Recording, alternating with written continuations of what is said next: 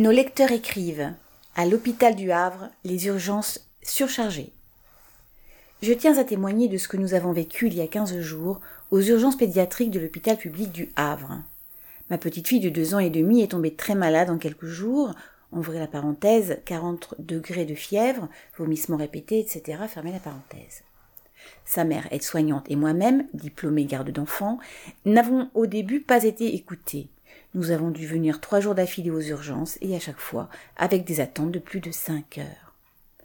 Les deux premières fois, on nous a renvoyés à la maison en nous faisant bien comprendre que l'on exagérait l'état de la petite et que ce n'était qu'une gastro. Mais nous voyions bien qu'en fait, il y avait une queue impossible et pas assez de place pour accueillir les malades. Point de suspension. À la troisième fois, seulement, la petite s'étant beaucoup affaiblie et déshydratée, il a fallu du coup l'hospitaliser et elle a dû être perfusée et gardée pendant cinq jours. Mais même une fois hospitalisée, il manquait de médicaments de base contre les diarrhées.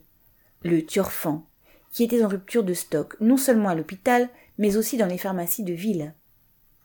Les examens ont été faits et ont montré une attaque bactérienne due à de la viande hachée, mais le temps perdu à établir le bon diagnostic aurait pu être dramatique.